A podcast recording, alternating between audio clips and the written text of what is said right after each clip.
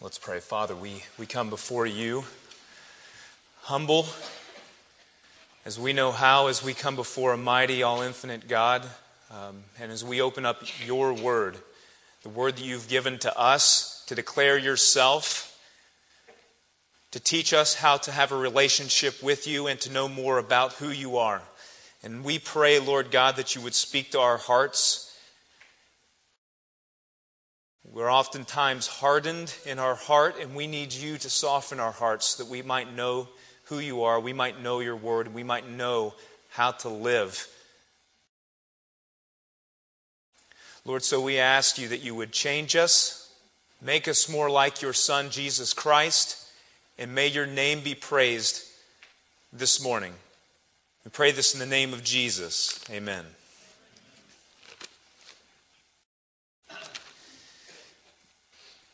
You are the man, was the indictment that Nathan the prophet gave King David one day, long time ago. And for some of those who aren't very familiar with the story, that's not a positive thing. He wasn't saying, You're the man. He wasn't saying that you're awesome, David. No, he, he, was, he was confronting David for a grievous sin that he had committed. Has, has a phrase like that ever, ever been tossed your way? Has someone ever confronted you and given you a phrase like, you are the man, and the knife was driven in your heart? You know what that feeling is like. You can almost have compassion or be in the same shoes as David. You can feel it. Your heart drops from your chest down to your feet. Your continence physically even drops as the air comes out of your lungs. You know what feeling, feeling I'm talking about? Not many of us can hide that unless you're a prominent politician who's pretty well acquainted in the deception. But not many, us, not many of us are like that. And if there are any politicians in the room, I'm not necessarily talking about you. Just some that I've heard, you know. You are the man or woman, was the declaration. Even in my own life, I can think back of, sad to say, several times in my life where those kinds of statements have been thrown at me. Mark, you're the man. The knife was plunged in. But let's not get too deep in my sin. Uh, let's go back to David where it's safe. The biblical sin. Just kidding about that, if you didn't uh, catch that. That, that phrase came from 2 Samuel chapter 11. Actually, 2 Samuel chapter 12. What happened for Nathan, the prophet, to come up to David and say that to him? To accuse him of a sin that he committed?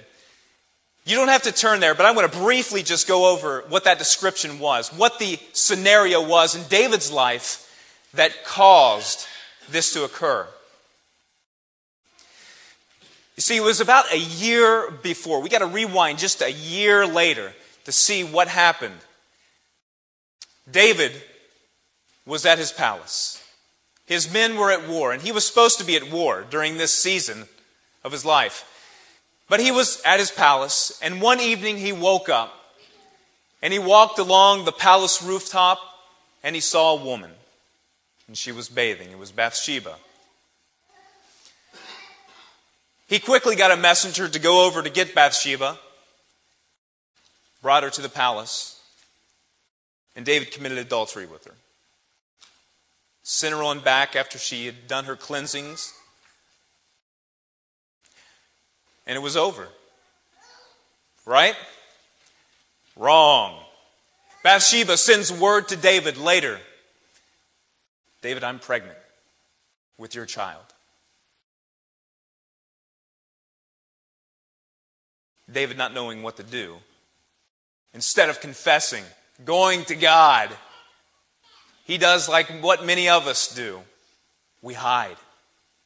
Just like Adam and Eve in the garden, who once, when they sinned, they hid from God, so David is hiding his sin. That we cannot get away from the gaze of God. So King David brings Uriah the Hittite, who was Bathsheba's husband, to him. Uriah was at war, and he brought him in. And he told Uriah, Go, spend time with your wife. Because he wanted to cover everything up. Uriah, in amazing turn of events, shows more integrity than the man after God's own heart, who was King David. He says, King, I cannot do this. All my, all my comrades are in tents at war. The Ark of the Covenant is in a tent at war. How can I go and spend time with my wife underneath my roof when my comrades are at war? Well, of course, David didn't like that answer. So he brings Uriah in and gets him drunk, hoping that being intoxicated, he wouldn't think and go and be with his wife. In spite of being intoxicated, Uriah still holds to his principles, amazingly enough. And he stays outside the palace and does not see his wife. What's he going to do? What's David going to do? What would you do in this situation? We can say, as Job's friends did, Well, I would do this in your situation, Job, if I was in your shoes. Oh, but you're not in his shoes. What would you do? This is what David did. David sent Uriah the Hittite, Bathsheba's husband, to the front of the lines, where the battle was most fierce, where the possibility of death was pretty certain. However long later, David gets word from Joab, the commander of the army, that Uriah the Hittite had died in battle. David was relieved. Until a year later. In 2 Samuel chapter 12, Nathan comes up to him and, and tells a, a story. Nathan says, There was a man, a poor man, who had a sheep and raised this little sheep from birth. It was a part of the family. The children loved him. And there was another man, a rich man, who had many sheep. And the rich man was ready to have a guest come to his house. But he didn't want to use one of his sheep out of the many that he had. And instead of using one of his sheep to kill and feast, he used, he took the poor man's sheep, the only one that he had, the beloved lamb, David was outraged. This man should die, he says. He needs to pay fourfold for what he did. And at the right opportune time, Nathan the prophet says, David, you're the man.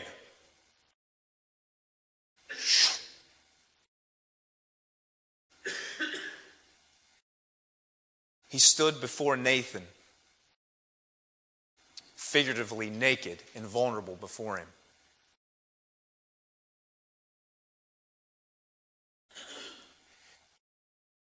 Have you ever been in a situation like that where you have sinned?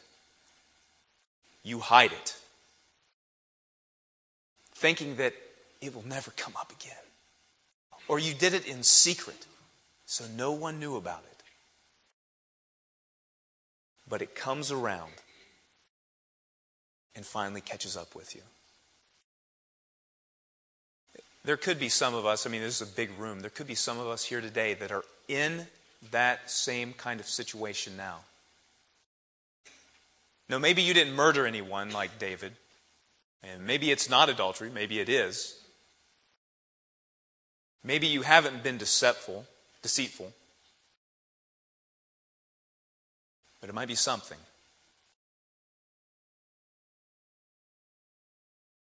And, and I'm here to tell you you are the man, you are the woman. What do you do now? Can you feel it? Or have you felt it before? The weight of guilt that sits on your shoulders. I felt it. Sometimes it's too much for me to bear and to hold. What do we do? What do we do with that?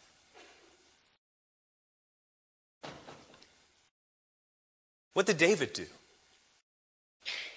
And, th- and that's what we want to do this morning. We want to look at David's life. David messed up royally. But after that confrontation, David took the right steps. Turn with me now. We'll, we'll spend the rest of the time in Psalm 51.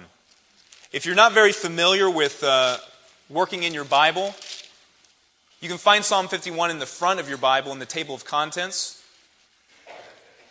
It's separated in Old Testament and New Testament in the table of contents. And if you work halfway down that list, you'll see Psalm. It's P S A L M. Not Psalm, but Psalms. The big number is the psalm itself, Psalm chapter 51, and the little numbers that you'll find in here, the verse. So when I say Psalm 51, verse 2, I'm, verse 2 is the little number. Psalm 51. And we get the background of this psalm right here in the inscription here at the very beginning. It says, For the director of music, a psalm of David, when the prophet Nathan came to him after David had committed adultery with Bathsheba. We're going to see a few things here. We're going to see three specific things of what David did in order to restore his relationship with God after sinning, after murdering someone, after committing adultery with his wife, after hiding, deceiving, it doesn't get any worse than what David did. We're going to see three things. One, David confessed his sin. Two, he asked for restoration.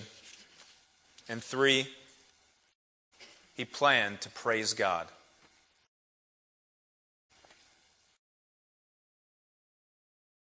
Let's read chapter 51, verses 1 through 6 together. David says, Have mercy, oh, have mercy on me, O God, according to your unfailing love, according to your great compassion, blot out my transgressions. Wash away all my iniquity and cleanse me from my sin. For I know my transgressions. My sin is always before me. Against you, you only, have I sinned and done what is evil in your sight so that you are proved right when you speak and justified when you judge. Surely I was sinful at birth, sinful from the time my mother conceived me. Surely you desire truth in the inner parts. You teach me wisdom in the inmost place. You see, the Psalms weren't meant for us just to analyze and look how emotionally unstable these guys were. You look at this, at least when I look at it, I'm like, these guys are crazy. They, they don't have it together at all. But then I have to think to myself, do I really have it together? How emotionally stable am I? But we have the Psalms as a blessing from God to learn how to express our emotions to God Himself. And particularly in this psalm here, this is a psalm that helps us to confess our sin to God, to restore our relationship once again with Him. And so, if there's anyone in here that you are in that situation. You are in David's kind of situation. You have sin on your shoulders. You feel the guilt that God has placed on you. And you're struggling. How do I restore that relationship? My, my sin is so big, it's so great. This psalm is here to help you restore that relationship once again, and that there is hope, because we have a great God and forgiving God. For those in, of you in here that really aren't in that situation yet, you will be, because you're a sinner. Just wait a couple hours, or a couple seconds, as you're thinking right now.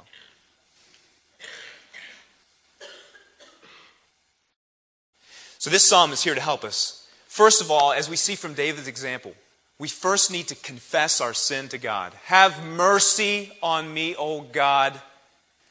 Have mercy. According to your great compassion. We all want mercy. When we commit sin in our lives, what do we want? We want mercy. Please. We need it.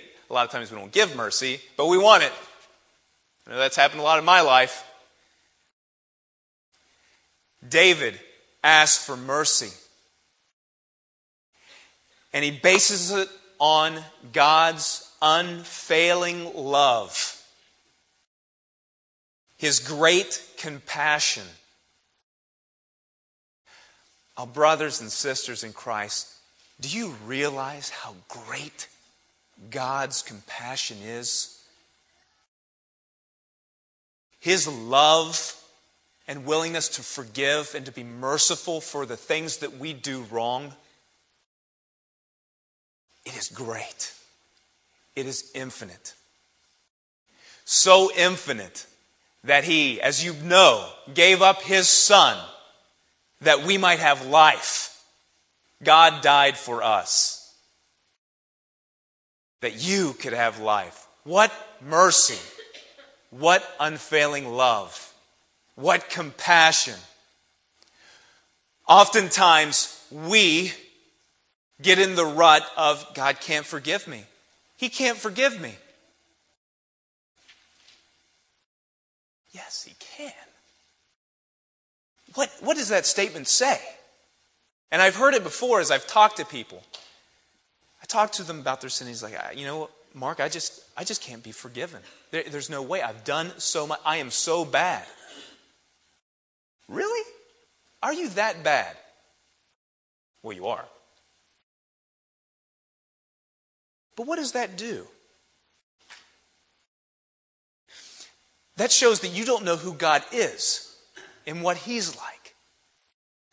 We have a God who is infinite in His compassion and love, who, whatever we might do, will forgive when we humble ourselves, and we'll get to that in a little bit, before Him. Call out to God. Call out to God. Ask Him to have mercy. He'll give you mercy. It's there, it's free, it's infinite, it's abundant. It's in Jesus Christ where we find mercy and forgiveness. Will you call out to Him? There's, other, there's three things we must recognize. When we confess our sins, we must first recognize that we have to recognize our individual sins. Recognize your individual sins. In verse 3, it says this For I know my transgressions, and my sin is always before me. We need to move from a general confession of our sin, Lord, forgive me my sin, to a specific confession of what we have done wrong. David knew exactly what his sins were. He knew specifics. And he confessed those things. We also, in confessing our sin to God, should move from, Lord, forgive me of all my sins, to, Lord, forgive me of my pride and arrogance. Lord, forgive me of my pride when at this situation, at that time, I said this to this person, showing my arrogance and pride. Lord, forgive me of my lying tongue, because when I, when I spoke to my child, I said this, but I really didn't mean that. And Lord, forgive me of my thoughts. When that lady came up to me that I don't really like, I put on my smile. But in my mind, I was thinking these kinds of things. Lord, when that woman walked past me and my gaze stayed on her, my mind went. Lord, I confess these sins to you. We must be specific. Confess your sin. Recognize your particular sins. If you confess your sins, he is faithful and just to forgive you of your sins and cleanse you of all unrighteousness. So confess all known sins, specific sins. And those things that you don't know that you did, God will still wipe away and cleanse you. That's crazy. That's wild. What a forgiving, compassionate God we have. To recognize who you've offended. Recognize who you've offended. Verse 4, it says this Against you, you alone, you only have I sinned and done what is evil in your sight. Who did David sin against? You might be thinking, he sinned against Bathsheba, he sinned against Uriah, Uriah's family, sinned against the kingdom, sinned against. See, yeah, you're right. But see, David recognizes who he really sinned against. He offended God. All of our sin, every time we have a wrong thought, every time we do a wrong deed, every time we gossip against someone else, every time whatever occurs, whether it's against someone or not, we offend God Himself. We first need to go to Him. Lord, I've sinned against you. You only have I sinned.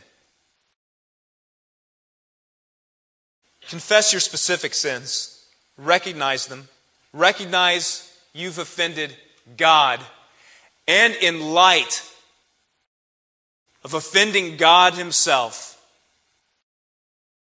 we recognize the depths of our sin. In verse 5 and 6, it says, Surely I was sinful at birth, sinful from the time my mother conceived me.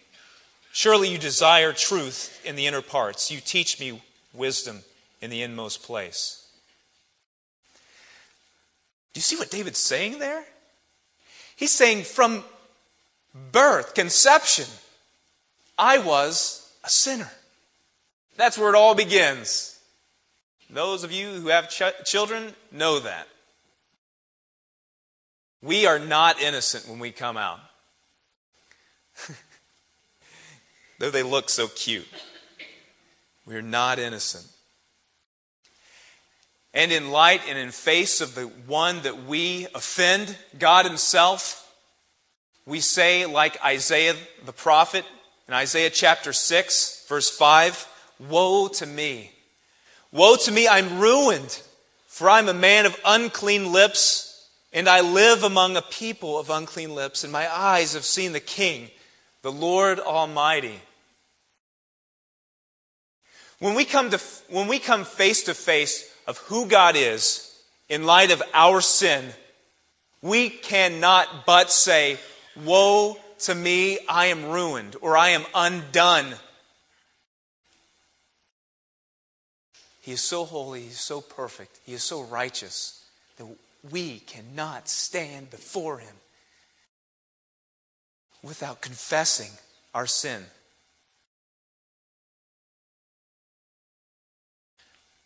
Recognize the depths of our sin and who we are in light of God.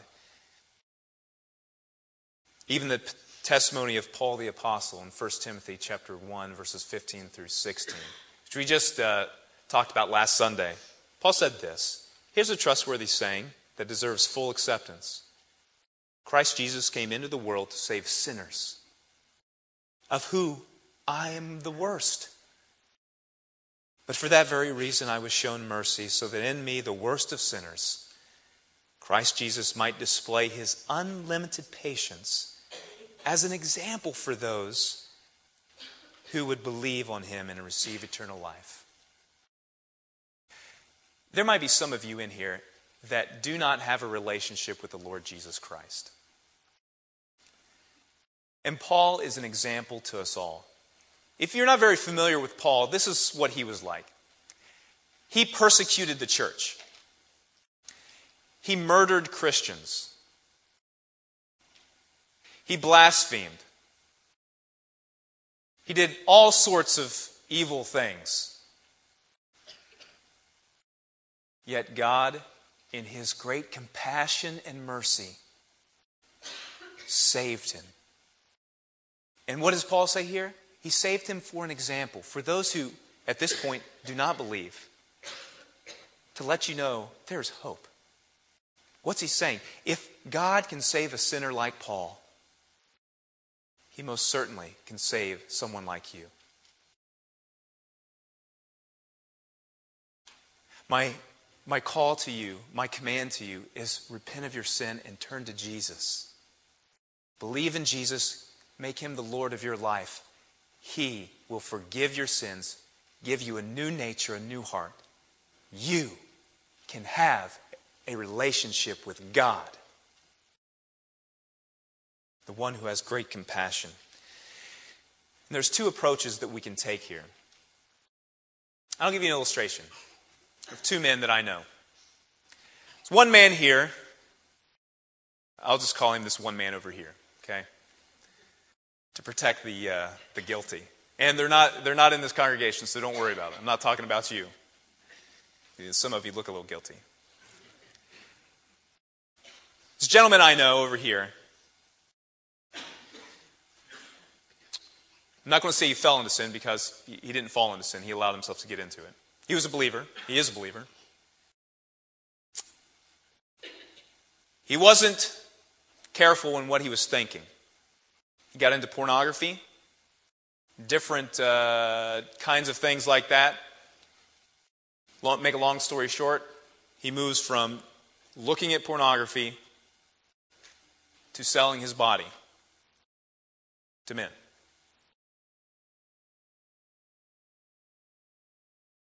The other guy. This guy over here is in ministry, had a 501c3 um, nonprofit organization helping children. And he was the most two faced person I've ever met in my life. You never would have known what was going on behind the scenes. Adultery, There's more things. Illegitimate children.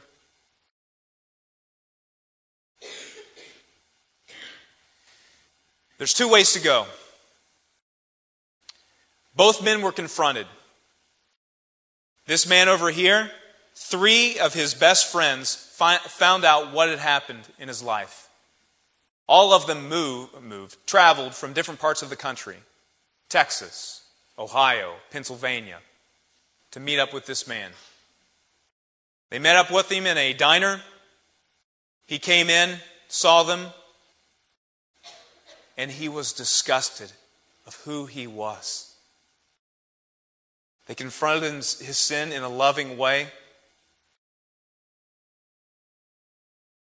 He repented of his sin, turned from what he was doing, and he was married still. He still is married turned from his sin, got help, and is now back together with his wife. Praise God that she stayed with him. He confessed his sin like David. Oh, Lord, have mercy on my soul, a sinner. We have a gentleman over here. Confronted with this sin. You are the man. I don't know what you're talking about. Uh, hey, we, we have this, this, this, this, and this right here. Nah, it's all lies. No repentance. two different kinds of paths. Eventually, this guy did quasi repent of his sin because his wife got in his face. So praise the Lord for good wives to stand up to sin in their husbands' lives. But I don't know where he is anymore. I have no clue. He went off the radar screen. There's two approaches, two ways to go. You can repent and be restored, or you can hide, lie, deceive, and allow the burden to keep on falling on your shoulders. Confess your sin. Two, ask for restoration. Ask for restoration. There's three things that David asked for restoration in. Uh, first of all, it's restoration for inward purity. In verse uh, 7, he says this Cleanse me with hyssop, and I will be clean. Wash me, and I will be whiter than snow. In verse 10, it says this Create in me a pure heart, O God, and renew a steadfast spirit within me. Lord, after you confess your sin, ask Him to purify you. Lord, purify me. Cleanse me from within. You need inner purification. He uses terminology like uh, cleanse me with hyssop. Hyssop was used oftentimes in the Old Testament for cleansing purposes. It was a ritual that they did.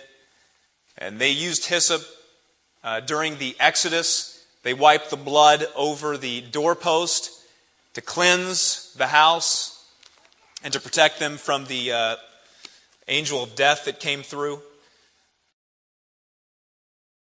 Wash me, and I will be whiter than snow. Lord, I need inner purification. Ask Him for inward purity. Create in me a pure heart, O God, and renew a steadfast spirit in me. When he asked for a steadfast spirit, Lord, give me a willingness to pursue after you. Lord, make me strong. I need you to do this. I can't purify myself. I need you, oh God, to purify me within and to make me new. Renew me again, Lord. We need it. We also need restoration of our joy in the Lord. Call out to God, Lord, restore my joy. Verse 8 says this Let me hear joy and gladness.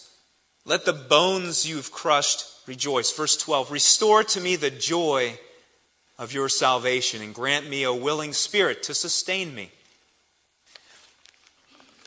You know it just as well as I do. When, when we sin, we lose our joy. That's what happens.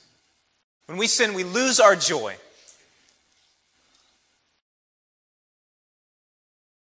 We get our focus off God, get it on ourselves. That's why we sin in the first place. Joy is only found in being right with God, loving Him, and showing our love through our obedience to Him. That's where joy is found. It's in God to be satisfied in Him and Him alone, not in ourselves, not in gratifying our own sinful desires and inclinations. But it's combat that and pursue after Him. Lord, please restore the joy of my salvation. I need that, Lord, and I need you to do it. Also, restore, you need restoration of your sense of God's presence and power in your life. In verse 9 Hide your face from my sins and blot out all my iniquity. Verse 11 Do not cast me from your, your presence or take your Holy Spirit from me. David here David here wants God's face to turn away from his sin. He's not saying, Lord, overlook my sin. He's not saying, Lord, I did this, but just forget about that. He wants the Lord to look away and to remove that from his account. But he also, in the same breath, wants to be in his presence. Do not cast me from your presence. It is good, it is good, young men and young women, to be in the presence of God. It is good, middle young women and young men, to be in the presence of God. It is good, those who are older than them, to be in the presence of God, to have His face shine before you. It is a good thing for God to be watching over you, that His blessing comes over you. We want to be in God's presence. Do you want to be in God's presence? If you don't want to be in God's presence, that might tell you a little bit about your own self. Is there something that you need to confess before Him?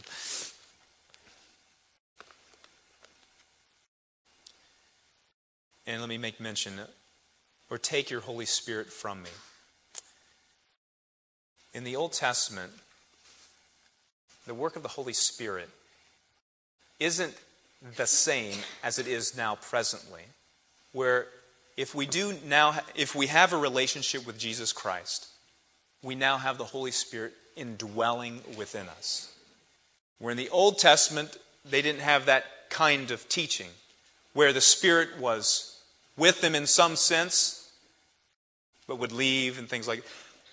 This teaching right here, what David is talking about, with don't take your Holy Spirit from me, is similar to what happened to Saul. The Lord took the Holy Spirit from Saul, and he lost his kingship. In the same way, David does not want him to remove his Holy Spirit, that he might keep his kingship, and that he might continue on in the power of the Lord. So God does not take, at this side of the cross, his Holy Spirit from us. If you're in Christ, you are sealed with the Holy Spirit, as Ephesians chapter 1 says. Number three, so we need to confess, you need to confess your sin, you need to ask for restoration. Three, plan to praise God. Plan to praise God. Verse 13. Then I will teach transgressors your ways, and sinners will turn back to you. We need to speak about God's forgiveness. Once we've received it, we need to express it. For those in here who have a relationship with God, have been forgiven of much, we need to share that with others. We need to share that we've been forgiven. The burden has been released. We need to encourage other believers around here of the greatness of His forgiveness. We also need to, verse 14 through 15, sing of God's grace.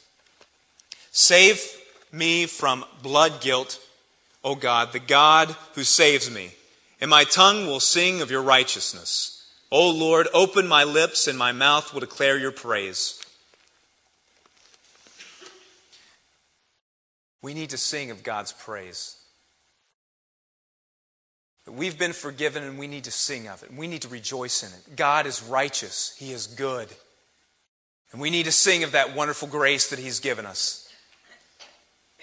And that we can continually go back to Lord, I've messed up. Please forgive me. Also, we need to sacrifice. You need to sacrifice your life through humility. Verses 16 and 17 says this You do not delight in sacrifice, or I would bring it. You do not take pleasure in burnt offerings. The sacrifices of God are a broken spirit, a broken and contrite heart. O God, you will not despise. There might be some of you in here that are in that situation where you have a burden of sin upon your shoulders and you say this God can't forgive me. I can't do enough good things in order for him to forgive me. Or, or you might be saying this well, I'll just, I'll just keep on going to church. I'll just do this, this, and this, and, and God will forgive me. I'll give money to the poor.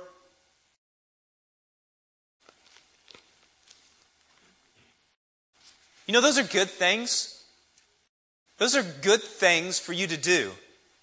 But what does God require of us? What does He want? Well, He wants us to do those things. But those actions don't do anything for us. He wants you to humble yourself before Him. What does He, what does he ask for? Verse 17 A broken and contrite heart. Humble yourself before God. How do we confess our sins? We first have to humble ourselves. God wants a humble person coming to Him, kneeling before Him, confessing their sin. And for those in here that do not have a relationship with God,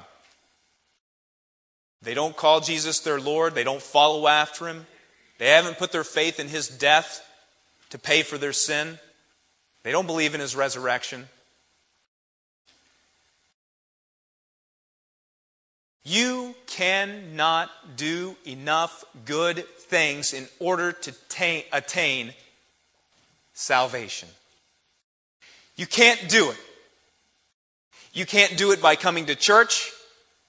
You can't do it by going out to Africa, helping those who are starving. You can't do it by going out digging wells for people that don't have clean running water. You can't do it by adopting a child from a needy family. You can't do it. No matter what good thing you do, you cannot get a relationship with God by doing good things. Children, just because you have parents that have a relationship with God does not mean that you have a relationship with God. Teens, just because you come to Wednesday night youth, Sunday school, does not mean you have a relationship with God. Those are good things. They don't get you in. What gets you in? What gets you a relationship with God? That you humble yourself before the Almighty God. You confess your sin to Him. You put your faith and trust in the Lord Jesus Christ. You call upon the name of the Lord and you will be saved. Make him the Lord of your life. Humble yourself as a little child. You will be saved. Today, you can be saved if you humble yourself. The burden of sin is on your shoulders right now, and you feel it. You want that release. You want that gone. What does God require of you? He requires you to humble yourself. Recognize that you can't do it in and of yourself. Recognize that you're wrong and Jesus is Lord. You're not Lord. Recognize this. Call upon him, and you will be saved today. He will restore, you didn't have before, he will give you joy. He's not going to give you a perfect life. In fact, Jesus promises persecution to come your way. So, what am I calling you to? I'm calling you to a hard life, but joy because you know the King of Kings and Lord of Lords. That's what I'm calling you to. I'm calling you to have real life, as Jesus called it, abundant life. He will put a fountain in you that will never stop ceasing, just like the woman at the well. Lord, give me this water, this living water. What did he do? He pointed to himself. Here I am. Come to me. Come to me, all those who are weak and heavy laden, and I will give you rest. Believer, that command is still for you. Not for salvation, but for restoration. Come to Jesus. Humble yourself before Him and come to Him. And lastly, in verse 18 and 19, we need to pray for communal prosperity. It says this In your good pleasure, make Zion prosper. Build up the walls of Jerusalem. Then there will be righteous sacrifices, whole burnt offerings, delight uh, to delight you. Then bulls will be offered on your altar.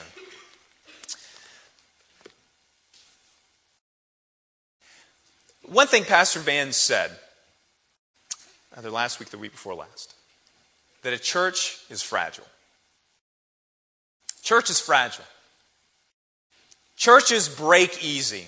Not the building, but us. We break. The one thing that he said that caused dissension or shattering in a church is false doctrine. We learned that from 1 Timothy. Another thing that caused division, separation, shattering in the church is unconfessed sin between or amongst the believers here. I want to let you know that your secret sins, your individual sins, don't just affect you, they affect us. They affect me. So I'm a little selfish, so stop it, okay? Because it's, it's impacting me. Okay? It is going to impact this church. We will shatter if you don't confess your sin. You are part of a body. If one member is suffering or sinning, the whole church suffers. If a piece of the lump is awful or bad, it affects the entire loaf. Confess your sin to God. Confess your sin to God. Ask for restoration. And plan to praise Him. Give Him praise. So you are the man or the woman. What will you do today? We have just a few minutes left. What I want to do is, though this might be a little awkward for some of us, I want to um, just take about 30 seconds. And, and I, want us, I want us all to contemplate our own lives. If there are sins in your life that are left unconfessed, those hidden things that you've done in darkness, that you have not confessed to God, that you've not asked for purification, you need to do that today. For those in here that don't have a relationship with the Lord Jesus Christ, you can have that relationship today. Confess your sin before a holy God confess that you do believe in Jesus, that He did die on the cross for you. He took your punishment.